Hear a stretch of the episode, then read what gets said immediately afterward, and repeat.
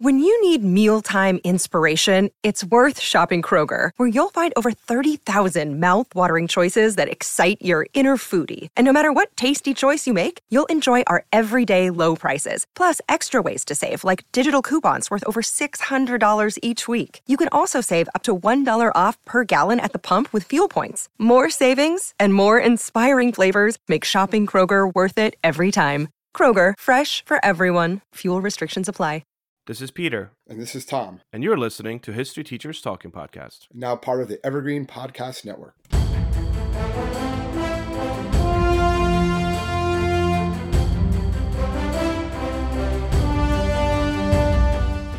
All right, this is Peter Zablocki and Thomas Rescott, and welcome back to our podcast. Tommy, what do we got? Well, today we're going to look at um, we're getting a little into like relics again, right? Artifacts, and we're looking at one that's supposed to grant the user you know some powers and it's um, presented through multiple like battles throughout history a lot of great leaders supposedly held this and it was fought over and pursued. Um, so we're going to take a look back a little bit about the spear of destiny and how faith is really what made it important and because people believed in it it had power. Whether that's mystical power or not that's something that you can decide for yourselves but people believed it had power and that's why they wanted it yeah, and uh, I mean, talk about believe in power. This was in DC Comics, right? I, this has been well, in multiple movies. There's movies, yeah. It's it's, but actually there are physical examples of the Spear of Destiny. Again, whether or not it's a real one, that's a total, or it's one. We'll get into what it was and what it's supposed to be. But there, people believe no, this was a real thing, physical object that we have. Well, there's several of them out there right now, and that these they can give give the power abilities and stuff like that. Yeah, uh, to be precise, the holder of the spear uh, is believed to have the power to control the destiny of the world. However, there's one uh, fatal caveat to that: that once the holder ceases to own the control of the spear of destiny, he will soon there or she will soon thereafter die um again myth of it all but let's uh let's kind of get into this idea of what is the spear of destiny then we'll kind of get into nazis and all this because that's kind of why it becomes popular in our pop culture is because yeah. supposedly hitler was obsessed with it which is why that's kind of how when you start looking at it in popular culture that's really what it's concentrated on but we'll really go back and talk about like the origins of the supposed holy lance because that's also what it's known as. Yeah, the Holy the Lance, the Holy Spear, Spear of Destiny, right? Uh, Lance of Longinus. Yep. Um, so Tom, so, in, in most basic principle, right? Like, what is it? Just just quick one sentence, and then I'll get into some background. Basically, it is the spear that the Roman um, Longinus used yep. to pierce the side of Jesus as he hung on the cross. Yep. Right. Yep. In the most basic principle. That's kind of what it is. This is not a, a Christian podcast in any way, shape, or form. No, no, no. We're not um, preaching religion. Yep. Or that this is what it was, but this is where how the legend starts. Exactly. So, just kind of real quick, I want to touch upon the idea of a person of Jesus, the historical um, figure, Jesus, not the Christian figure of Jesus. Billions of people believe that Jesus of Nazareth is one of the most important figures in world history, primarily because of the start of Christianity. Um, however, a recent survey conducted by the Church of England actually believes that, um, saw rather, that 22% of adults in England do not believe that Jesus was a real person. When you start looking at the historiography on Jesus of Nazareth, you start to realize that there was really it's undisputed you might say that this person actually did really exist. Whether you believe you know christianity and, and what he stood for symbolism wise um, there was really no discrepancy in in saying that this was a real person. Now, yeah, he was real. Whether a son of God, that's a whole different thing. But a physical being of Jesus of Nazareth, yeah, that was, that was a real person at least. Yep. Uh, there's no archaeological evidence that he's that he existed, but also we don't really have any archaeological records or evidence for virtually anyone that lived in Jesus' time, right? Especially since he was considered at the time by the Romans um, as kind of unimportant, like you know, almost like a peasant in a sense. So there wouldn't have even been any real archaeological evidence However, he is mentioned initially. That's kind of where it gets interesting because the documentary evidence of him really starts with the New Testament. And obviously, people will say that's biased because that's a Christian gospel that talks about his existence. But it's quickly corroborated also by Flavius uh, Josephus, who was the first non biblical Jewish historian. And he first wrote about Jesus existing as a person in 93 AD it was a massive 20 volume history of the Jewish people. Also, shortly thereafter, you have Roman historians also in about 96 AD writing about Jesus exist Jesus' existence. You, it's not just the Christian Bible that talks about his existence. Um, it is corroborated, and all this information fits in like puzzles. That this person was seen as a troublemaker, was seen as someone that was enticing um, the people against Roman rule, and for that he was crucified. And that's kind of where we get into a story of the Holy Lance, right? So why is he stabbed anyway? Um, once he's crucified, Tom. Well, that's just what they but that's what they did in crucifixion, right? Like it yep. was just a way to speed the process up. Yep. More or less. Also very painful, obviously. It would pierce the sides and then that would bleed out while you're being suspended there. These remember, I know that becomes like a symbol of Christianity, Jesus on the cross, the cross, but that was a very common uh, practice way of, to go, yeah. Of of punishment, of death of in during that time. This is what the mm-hmm. Romans did. They crucified people. They literally were nailed to a cross and then you left up there to die for others to yeah. you know, bleed out essentially. Yeah, and they said that they would eventually, after if you didn't die quick enough, they try to they would break your legs when you were up there. So they so what essentially happened here is while this, yeah Jesus is on the cross, the Romans uh, send guards to kind of make sure, uh, basically to break his legs to just make sure that he's dead, and to hasten to death. And then they realized that Jesus was already dead, and just to be sure, you have um, this one particular guard whose name is was it Longinus? Longinus, right? Yeah, Longinus. He takes a spear and allegedly he pierces the side of Jesus as he hangs on a cross just to make sure that Jesus is dead. Now, this is where you get some myth, myth, you know, myth really kind of comes into play right away because what happens to a Longinus? Well, some of the blood spews out and yep. it gets in his face, particularly on his eyes, and he was apparently had bad eyes. He, he was blind or cataracts, I guess you could say, and the yep. blood from Jesus heals it instantly. Yep. So he heals his eyes. So right away now he becomes a believer. He's actually, like you said, I know we were talking about this before. He later becomes a saint, and he, he Saint Longinus, and he's actually crucified himself because he starts preaching about what happened. Yeah, so, Christianity. Yep. Eh, so basically, him him doing this, okay, it makes him a believer, and then and that's really, I guess, sets the groundwork for the spear and what what what it can do because of what Longinus said. So it's also it's also known as the spear of Longinus in a lot of circles, and um, yeah, so that, that's when it's said it has these healing powers, these powers that whoever wields it will have great power, not just physical power, but the power to control their own destiny. That's also why it's known as the Spear of Destiny. Yep. Let's kind of go into supposedly what winds up happening to this spear, right? Because as you mentioned earlier, we think we have the spear. Well, there, but... there's there's a lot of it, right? So yeah. got to remember that one reason why this is so in Christianity in general they like relics. Okay, Christianity like they have like the relics of the saints. Jesus left no relics. Yep. So that's why anything associated with him is a big deal, like this spear. And there's yeah, there's not like there's not one spear of destiny, or there's not one clear cut spear of destiny. Let's say so. There's at least three disputed relics of the Holy Lance. Yep. Okay, so the Vatican doesn't claim that any of them are authentic. All right, uh, but there are actually three of them, and there's actually a, there's some history behind why there's three because there were copies made that we know of. The spear broke at one point, at least that's what people talk about. So th- that's why there's different, more than one basically out there, right? Yep. Yeah, and I think I guess we'll start we'll start by discussing the Roman one, and then we'll go to the one in Vienna, right? Like yeah. how it's transferred over, and there's also one in Poland, but we know for a fact that is a replica. The main one initially supposedly kind of comes into play in 615 Jerusalem, right? Uh, mm-hmm. 615 Jerusalem is captured by the Persian forces. And according to the history of it, it was during this capture of Jerusalem that the lance itself is found. Therefore, it is brought out of Jerusalem. However, it is also broken off at this point, right? And the tip of the actual lance is yeah, snaps yeah, off. Yep, snaps off. It is brought to Constantinople and it is hidden in a church, uh, the church of the Virgin and the Pharos. Um, that's the that just the point of the lance. And from this point, like we don't really sure what happens to the rest of it.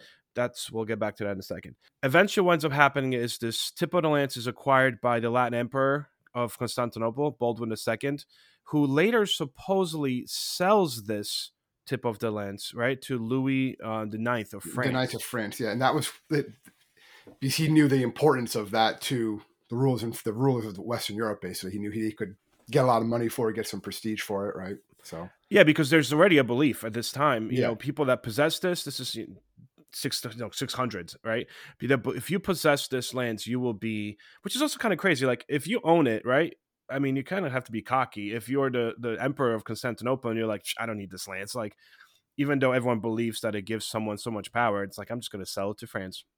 So it does. It gets sold to Fran- France, and it kind of disappears for a little bit, right? Uh, the larger Oh, because portion, because of the French Revolution, yeah, they, they believe that they took all the relics and uh, hid them somewhere. Yep. And then you have the larger portion of the lance, like the remainder of it. Yeah, Um, supposedly is still left in Jerusalem, and it's seen around 670 in Jerusalem. Um, but after that, after Jerusalem it falls, it kind of never really is talked about.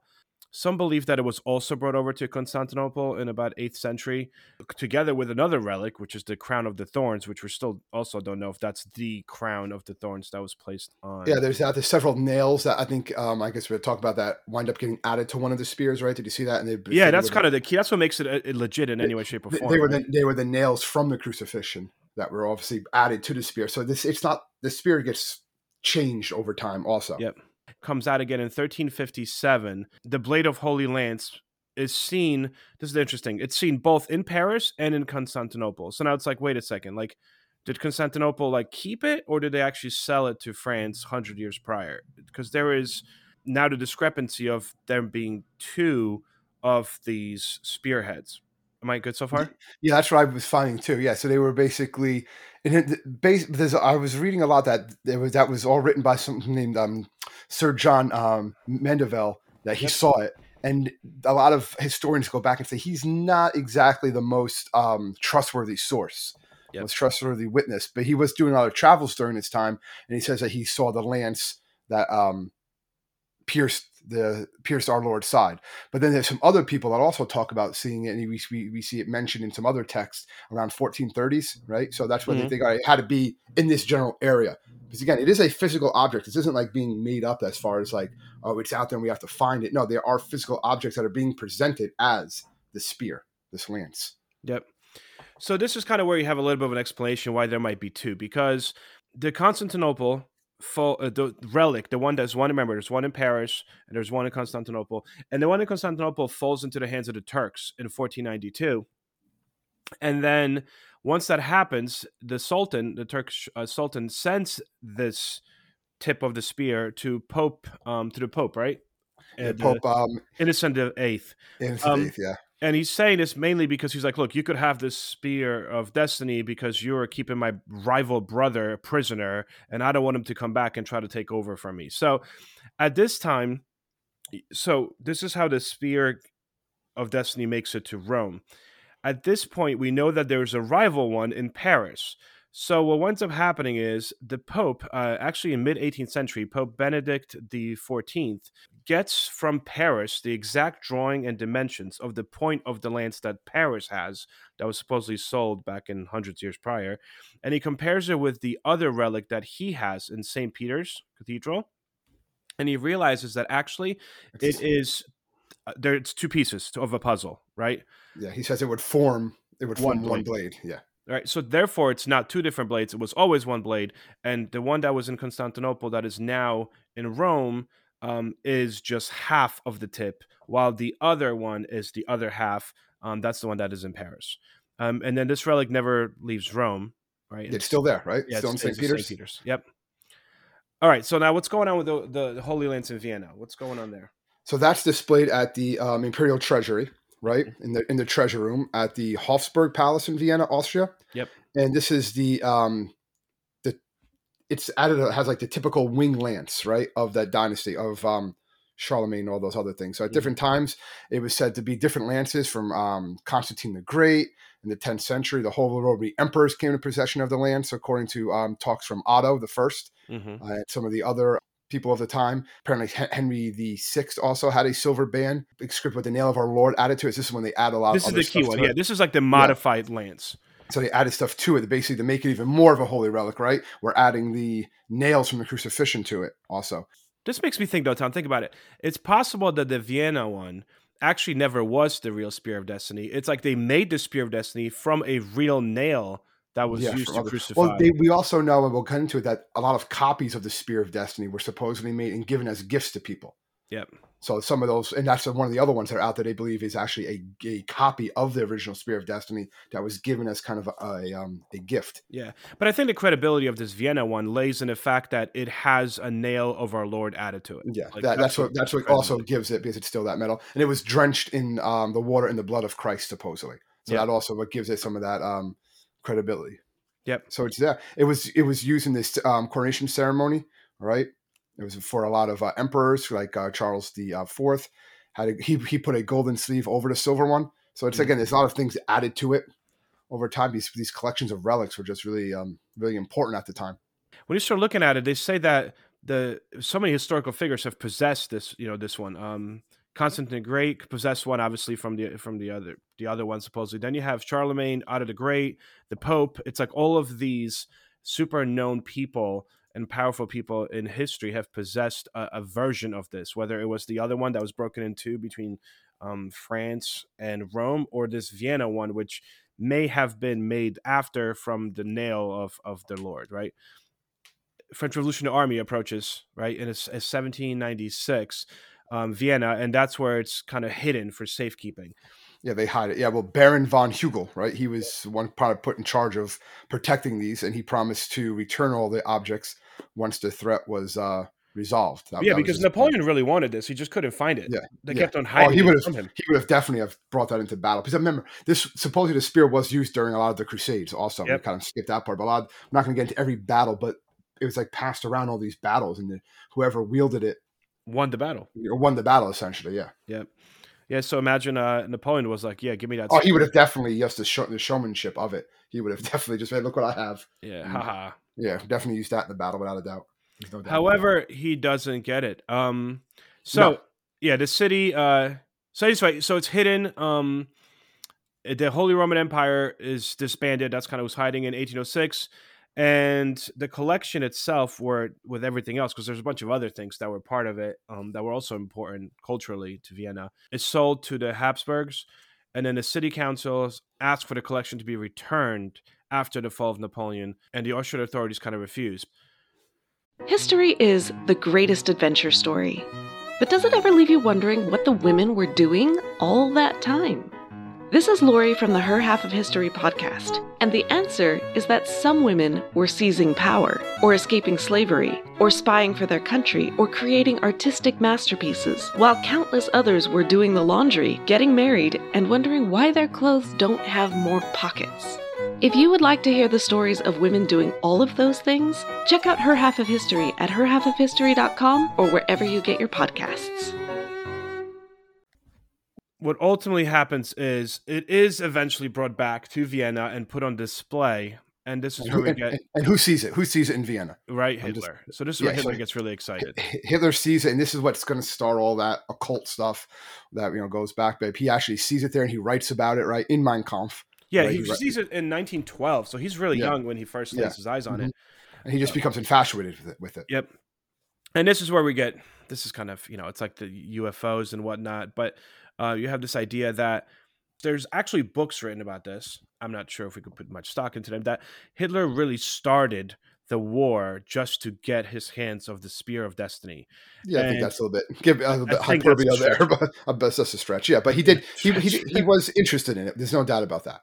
Yeah, but also there's so much discrepancy in this because when I was researching this, they said that he really just took over Austria just so he could get to the museum and get the spear of destiny. And Yeah, I think that's a bit of a stretch too. right, that's another one. And then He had, he had other reasons why he wanted Austria to be part of Germany. of course, like- uh, plus the fact that you know, but but it, but it fits the narrative, right? It makes a good story. So Right. that's one reason why it's out there. Yeah. and also supposedly he well supposedly when he the first thing he did when because you see videos of him you know riding through this motorcade when he invades austria and um what a lot of these historians quasi historians saying is that you don't really see the videos of him going right to the museum and getting the spear of destiny um, yeah, yeah. Because Hitler too was a showman. He would have, if he would have went and got it, he was he would be marching around with it. Yeah, you know, that he would be showing it off to people, and we would have like footage of that again, like conspiracy people, people who believe like, well, no, all that stuff was like hidden away, lost to history. But I don't know. Yeah, I they had know. it. They had it, but it wasn't like I don't think that was his sole motivation for everything. Yeah, and uh, yeah, I don't. Well, they definitely had it. That's that's yeah. That's not that that happened, right? But I don't think he invaded a nation to get this spear of destiny. What essentially happens? Well, there's another thing. Also, you probably saw this too, right? They said that after because it was hidden, which we'll get into in a second. But they're saying that the second it was discovered and taken by the Allies, that within like you know hours, that is when uh, Hitler you know took his life. They said even minutes, within 90 minutes after the uh, U.S. forces. Yeah, I saw a lot of that too, but I don't know if that how. Yeah, actually, no, Accurate. because it was found. Uh, we found it much after um, he Hitler had already. It was actually in August when we found it. He killed Yeah. himself in April. Yeah, so that's So- totally again. But there's like books about this, which gets well. Again, people can make up history. We live in, in a different world. Yeah, Um, but anyway, so the Nazis are supposedly obsessed with this. He hides it, right? The not the SS winds up hiding this yeah. because obviously they don't want this to A fall bunker. into anybody else's hands. It was a bunker, right?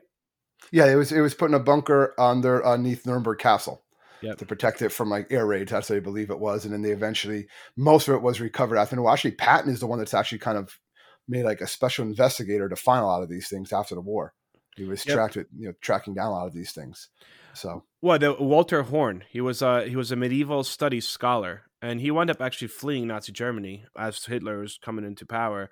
And it is this man, this Walter Horn, that serves under Third Army under Georges Patton, and he becomes, as you said, like this special investigator for monuments, fine arts, and archives program at the end of the war. And he is tasked with finding not necessarily just the spear of destiny. I mean, he's really, you know, tasked with finding all artifacts, but also fine art and anything else that the Nazis took. Because, I mean, some of these men in the Monuments, Fine Arts, and Archives program, which probably could be a podcast in itself, are portrayed and honored in uh, the Monuments Men book and the move, subsequent movie. Monuments Men, actually, one of the Monuments Men um, lived in my town um, for the longest time. He has since passed away, but he used to go to the local diner. We used to see him there all the time, which is, uh, I forgot which actor played him in the movie, but um, he came and spoke to our school a couple times. Really That's awesome, cool. awesome story. Yeah. yeah, Um, get that firsthand experience stuff. Yeah. Plus, it was like 400. It was 400 of them, um, the service members that worked with the military to basically safeguard any historical cultural monuments from the war damage. Like that was their job. It was important to preserve that stuff, without a doubt. Yeah, and that, that's also how we come about having the Allies own the lance itself. The Yeah. The Vienna one, yes, the, the Vienna, Vienna, one. well, the Vienna one at least. The one with the nail. The one with the nail. Yeah, and that that nail becomes interesting. I'm sure you saw this too. That Yep. eventually a museum actually in 2003, so fairly recently, gets a lot of per, gets permission to examine the lance. I actually Yeah, they took it apart. They took the They lance took it apart. They did X-rays. They were actually were allowed to remove the main parts of the spear. So they basically were able to uh, determine that the main body of the spear dated back around the seventh century. Yep. So clearly not Jesus. Yeah, and then the iron pin. This is what it, that came to be a nail from their um, crucifixion hammered into the blade. They the first test con, um, said it was consistent in the length and the shape of a first century A.D. Roman nail, right? But there was no human blood or anything on the lance. But also after thousands of years, things could happen. A couple years later, they researched it again, and then uh, they X-rayed again in this, uh, by a different lab, and they say that all of it dates back to around the seventh, eighth, or ninth century at, at, at the best. That they don't that they um, said even the nail is probably not from the first century AD. Yeah, and this is the interesting part because it's But, like, so there's conflicting views there. yep. But again, there's because there's more than one lance that's called this. You know, people are always going to have doubts no matter what. But don't you feel like it's interesting that um, I mean they had unprecedented permission for this lance, right, in do this, yeah. to do this, and the I mean we're talking X-ray, fluorescence tests, non-invasive procedures, all kinds of stuff. It, and they did say that all right, the nail's probably first century. Um, the you know the lance itself is not. But then all of a sudden you have a whole another uh, you know, archaeological company that uses other technology, and they're like, nah, it's all fake. It, it's it kind of adds to this. You It know, adds to the lore. It adds lore, to like right? because until there's so many of these relics or uh, things out there. Even when we talked about the ones with about Indiana Jones, right? We did all Yep. those uh, podcasts on that one, right? Nice plug for uh, an earlier Yeah, podcast that we did. Go listen to But, that like, one. there's people are going to believe it one way or another. People are not, and that's really. But like I said before, that's the fact that people do believe it. That's what makes it relevant anyway. The fact that it is being talked about. That we'll get to a few minutes. We'll talk about some of the other ones. We'll talk about how this thing is used in pop culture, like crazy. When I was you know researching this, I'm sure you too, Pete. There's a bunch of apparently I didn't even know this. It's like video games called the Spear of Destiny. Yeah, I did not know that. But I mean, it's funny because Constantine. Remember Constantine? Like, yes, like that was a good movie back in the day, 2005. And then like I thought back, I was like, oh yeah, Spear of Destiny. Well, that's uh, in that Hell Hellboy in the comics. They talk Yep. about that and everything. So, and it's it's a big thing used in Marvel and DC comics. Even to this day, they still talk about it. like when I was researching. I was actually found something. Oh, this is a good thing. It's talking, giving like all this information about it. too, like DC fandom, right? Was Yeah, but, about but then and then it's like, oh, I'm like, okay, the Nazis had it, then Captain America, like, Captain America, because Like- it- how it's presented, it looks like a real page, and you know, and it's like, so it's again, it's doing the research. You're research. like, wait, what am I reading? Um, yeah, it's like Captain America saves it. Like what? so you know, it's because Which- it, it, it it's appeared so much in the comics, and it's part of like the mainstream comic history. Because even Yeah. dating back to the 40s when these comics came out, they had the Spear of Destiny. Yep. So anyway, it's the just- message a message here, thing. guys. Message here is um, don't believe everything you read on the internet. Yes, make sure you check your sources. Because I was like, because it looked like a real like historical page, and it wasn't even like. Boom, and then Captain America came. Yeah, I was like, I was like, yeah, would make for a good story. Would make for a good story. That's All right, so- awesome. So let's talk about the. Uh, so that's the Vienna spear, Yep. right? How about Those are, the one? those are the two main legit ones, or three main legit ones that we Yeah, discussed. yeah. But there's more. Well, you have the. the I'm not gonna be able to pronounce this. Armenia. there's Armenia. Holy Land. Well, I, it's not the one I was talking about, but okay. oh, which one are we going to talk about? Well, I think we already we counted that one already. The one, the uh, one at Vag Hirsch. Yeah, Vagar Shar, Vagar Shapat. Yeah, in, in Armenia. In Armenia. yeah, that one. Yeah. Okay. Yeah, we Okay. didn't talk about that one, did we? Okay. No, no. But that one they think is probably a um, replica, right? Yeah. It's Yep, probably a replica, and it's still there. You can see it. Um, so according to the text, the spear pierced um, Jesus' side, like we talked about, and it doesn't uh, specify like where it was kept, but the Holy Lance gives a description of exactly um, it matches a lance, and I think it's Yeah. at the gate, right? It's at like the uh, gate when you walk in. It's right there. And it said that it pro- this one was probably made around like 13th century because this is that's when of it's first mentioned. those copies of it. Yeah.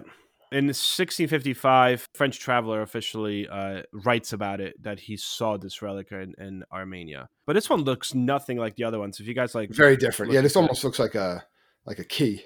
yeah, it looks like a key, and it's almost it's not gilded. It's got no gold. It's got nothing on it. It makes me think of like when you think of it going back to Indiana Jones at the end when he's like searching Holy for the Holy Grail. Grail. It's like Yeah, the that- plainest one. Well, it was probably the one that if it's going to be a spear, like it, it is a spear. Like it's that's it. Like it's just very It makes you think, right? It's not like they had golden spears. no, Like- no, no. Longinus was not doing it. Yeah, they add all this other stuff uh, to Yeah. it. And then there's the one that you actually saw, right? That's in uh, Krakow, Poland. yeah, it is. Yep, that one's like really gold. You Yeah. know, it, that one's uh, kind of sitting there. Uh, it, it was a gift. It was a copy, and it was a gift uh, that was given to the Polish king in 13th century. Um, it's at the Wawel Cathedral um, in Poland. It's still there. I was there this past summer. Uh, it just it, this one looks like really fancy. Like you could tell it was a gift to a king. Like let's make this one gold and pretty, so you have the power. It's more like symbolic of like you. I'm giving you the power. But yeah, that's pretty much that. So what else are the only ones? I mean, obviously you could probably buy one on eBay. well, yeah, well, I'm sure a replica or something, or or something, uh, something like it. All right. So, uh, what else do you have? Another, I mean, there's another one. Wasn't there another one that was found supposedly in a Uh, Antino- in- Ant- in- Antioch, yeah, yeah. Yep. By the by the monk uh, Peter Bartholomew reported that he had a vision, which Saint Andrew told him where it was buried. So he actually like and they dug up the church, and that's a, they dug up underneath the church, and that's where they supposedly found the Holy Lance of Antioch, right? And they think it probably dates back to when the um, Crusaders like broke the siege of and secured the city. That that could be one, but a lot of them say argue that this could be their their true Holy Lance too. Again, it's one of those things you're not really going to be able to prove. They believe Yeah. it was probably around the 10th century though. crazy. So Um, and again, the power, you know, it it has a like, we don't. know. There's a lot of stuff we don't know, but apparently, like when possessed with care, right, and it's it was carried by many kings and emperors, right, to well, they had. Yeah, th- I mean, again, it doesn't matter what it, people believed it. So Yep. I know I keep on saying Um, that, but They say that Attila the Hun was forced into retreat because um, Theodoric had it with him. Um, and then in possession, you start looking at it. Longinus obviously was killed after afterwards because of it. So it's almost like he just the idea of like once you get rid of it, you you, you die. Uh, Charlemagne carried the spear through forty seven successful battles. They yeah, said. but then he dropped it. But how do you accidentally drop that? yeah, I don't if, know. if it's making you win, I would like I don't know duct tape it to your arm or Slow something. Like, make, motion. make sure you No. don't make sure you don't lose it. You know. But Um, And then Frederick Barbarossa, right, Holy Roman Emperor, died. This is again, we don't know this, but uh, the theory is that he dies within minutes after he accidentally drops it into a stream on a one fateful river crossing. Like imagine that it's like I will win this battle. Oh no! like that's what I, I don't know. I don't know. Um, and then obviously is the thing about Hitler um dying shortly after the spear is recovered by the Allied troops, which we know for a fact is not happening coincidentally at the same time. Like this happened months later, which may, kind of takes away from the credibility of the other stories of Holy Roman Emperor dropping it in a stream and then dying minutes later. Like, again, crazy. So, what do you think, Pete? Would you like uh, the, when you went to go see it? Would you tempted to like do a smash and grab or no? Yeah, seriously, run for it. I, see if you could get it, and just run out and see what would happen. Like, uh, I was, I was like, bringing it, I'm bringing this back, bringing us back. Uh, take take things over. No, wasn't yeah, like calling. No, it didn't really do it for me. No, no, there's no, didn't do it. Nonetheless, uh, so the Holy Lance, guys, the Spear of Destiny. I'm sure if you uh, are into comic books or if you watch movies, eh, I'm sure Hollywood is not done with this of. No, I'm sure it'll be in other things because it's a it's a story that they can always put some sort of spin to. Yep.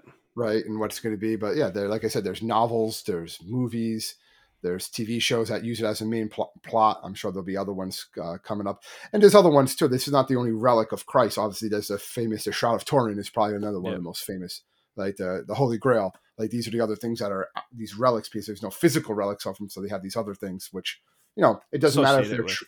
It doesn't matter if they're true or not. It's just the fact that people believe in them. That's what gives them their power. Anyway, that was an entertaining one. So different, yeah. Different, different. We try to we try to aim for the different, you know, sometimes. Sometimes. Once in a while, yeah. Yeah. We'll switch it up. well, anyway, thank you guys so much for tuning in once more to listen to our podcast. We really do appreciate it. Um, if you guys need to find us, you can find us at www.historyteacherstalkingpodcast.com. Please uh, make sure you guys uh, click that subscribe button wherever you listen to this podcast, and please leave us a review. We do appreciate those. So thank you so much, guys, and we'll see you next week. Stay safe, everybody.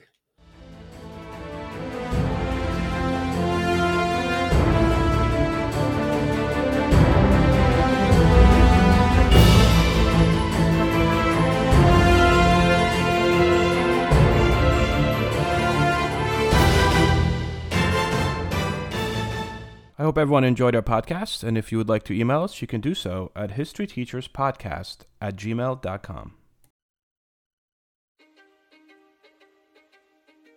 History is complicated.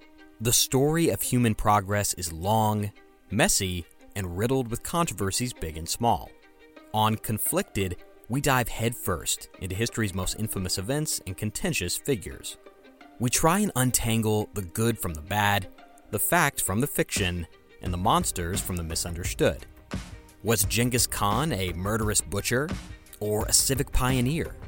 Did the Allied powers go too far in firebombing the German city of Dresden at the twilight of World War II?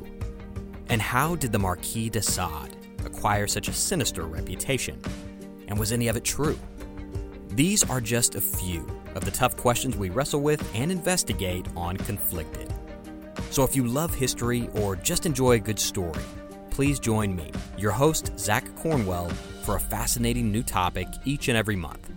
Conflicted, a history podcast, is available on Spotify, Apple, or wherever else you get your podcasts.